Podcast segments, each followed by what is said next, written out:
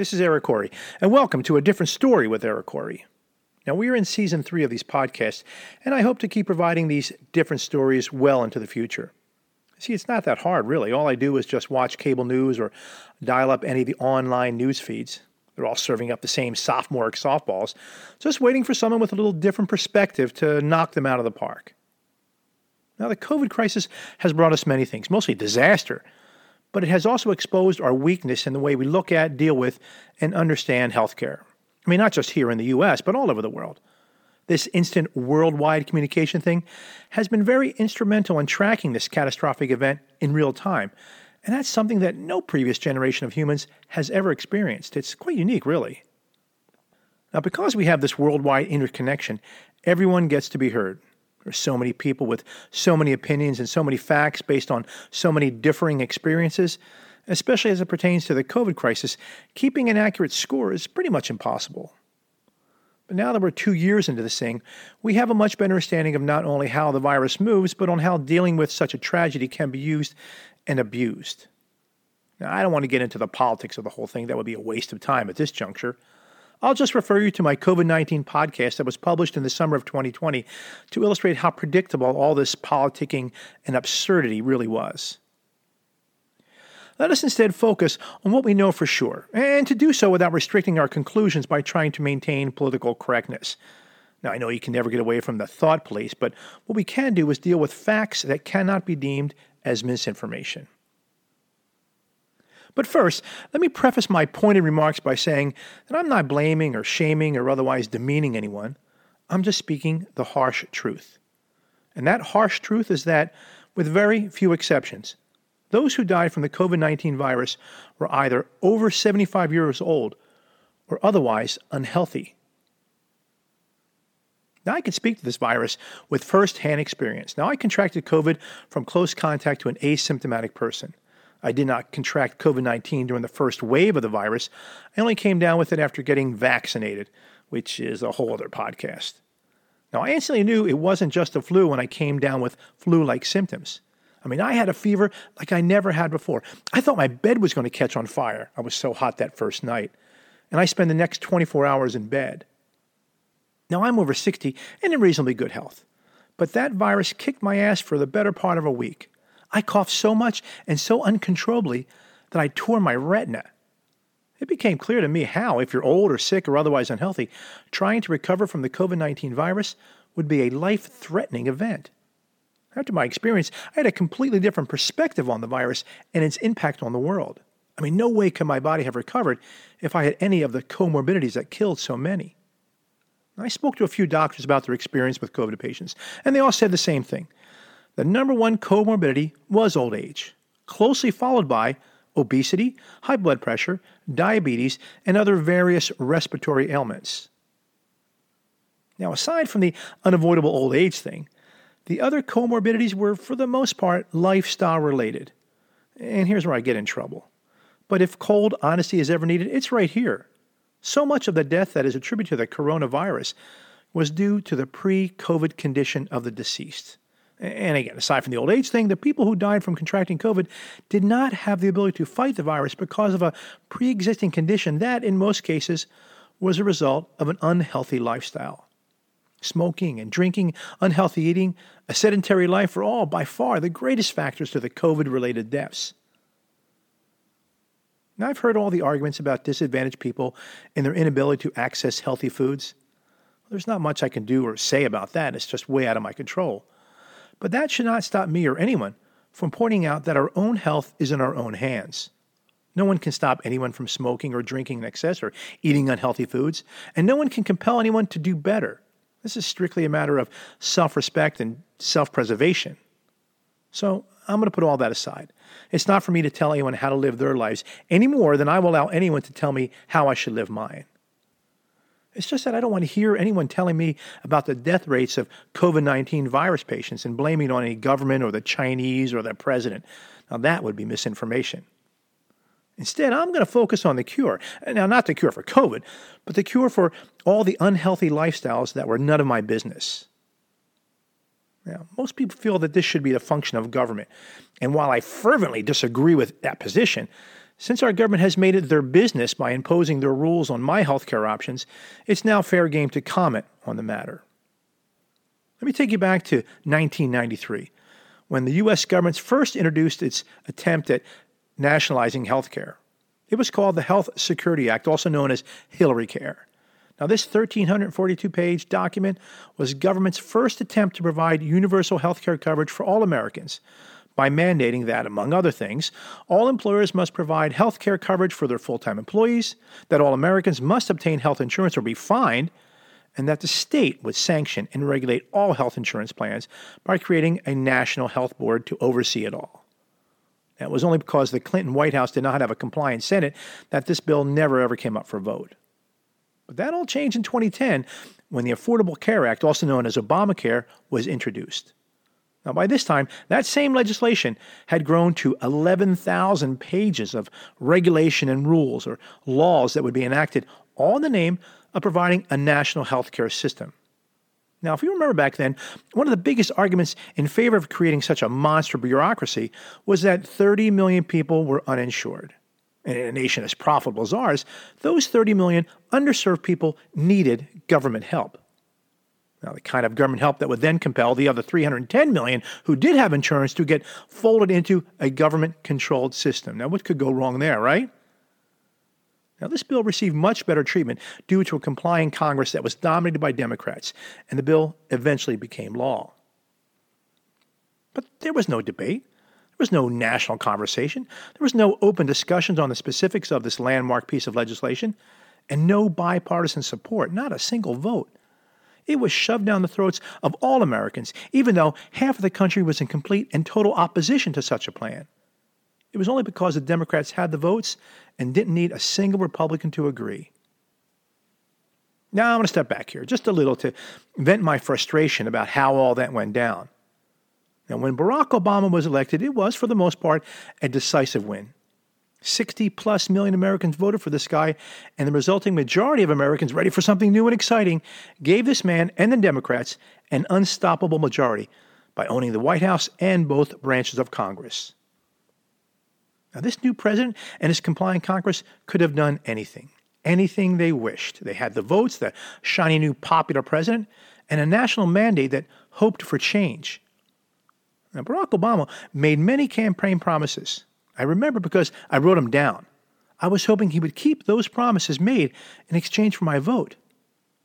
Now, he promised, among other things, and I quote, If elected, I will end the war in Afghanistan within the first nine months of my term. He said, quote, I will bridge the gap between black and white. He said, quote, I will restore trust in government. Quote, I will have the most transparent administration in history. He also said, quote, the public will have five days to look at every bill that lands on my desk. And finally, my favorite, and I quote, I will cut the deficit in half my first term.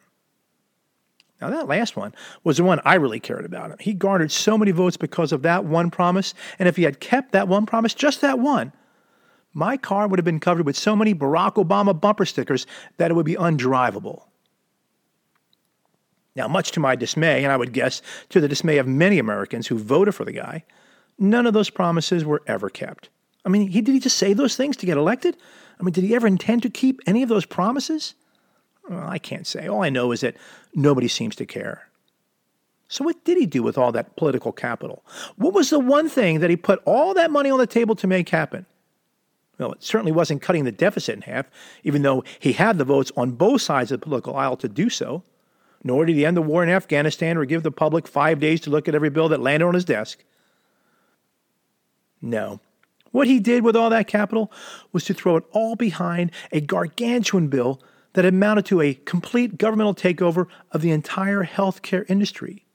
It was a constitutional overreach, much of which would eventually be struck down in the courts with such a unique and truly historic opportunity to make real positive change, it was instead squandered on the one thing that would divide our country for years to come a division that lives on today. This decision by one of the most popularly elected presidents in a generation has been, by any measure, an unmitigated catastrophe, made all the worse by more false promises. I will never forget, nor forgive the man who proclaimed for months ahead of its passage that this bill would, and I quote, save the average American family $2,500 per year in insurance premiums. We all know he further promised that, quote, if you like your doctor, you can keep your doctor. If you like your plan, you can keep your plan. And worst of all, he said, and I quote, I will not sign any health care bill that adds one dime to our deficit. Not now, not ever. All of these flagrant lies spoken by the leader of the free world time and again to an adoring public who wanted so much to believe him. And not just in the support of some minor legislation or a trivial issue. This was a monstrous piece of legislation that would affect every single American for the rest of their lives. And it was all a lie. Now, was this just an elaborate planned deception? Or was he just too dumb to know the truth? Either way, for this, I will never forgive the man, nor will I forgive anyone who thinks this guy was presidential material and voted to give him a second term. I don't care how smart you think you are or how right you think you are. If you can turn a blind eye to this level of deception coming from the highest office of the land to promote the single largest piece of legislation in your lifetime, well, you have no credibility. This was the single greatest fraud ever perpetrated on the American people by its own president, and it will go down in history as the greatest lie ever told. Because, with very few exceptions, health insurance premiums rose nearly 300%. And of course, no one was able to keep their doctor. No one was able to keep their plan if they signed up for Obamacare. And the only ones who profited, and profited greatly, were the executives in the healthcare industry and the politicians that made it all happen. The people be damned. Now, I can take the remainder of this 15 minute podcast to tell you how a nationally run healthcare system is really just a power grab to control the masses through the control of their healthcare and, by extension, their bodies and their lives. But that will be a waste of time and will only serve to piss you off even more. Now, like all of my podcasts, my goal is to provide a positive message that does not feed into the right versus left world that otherwise dominates our national conversation.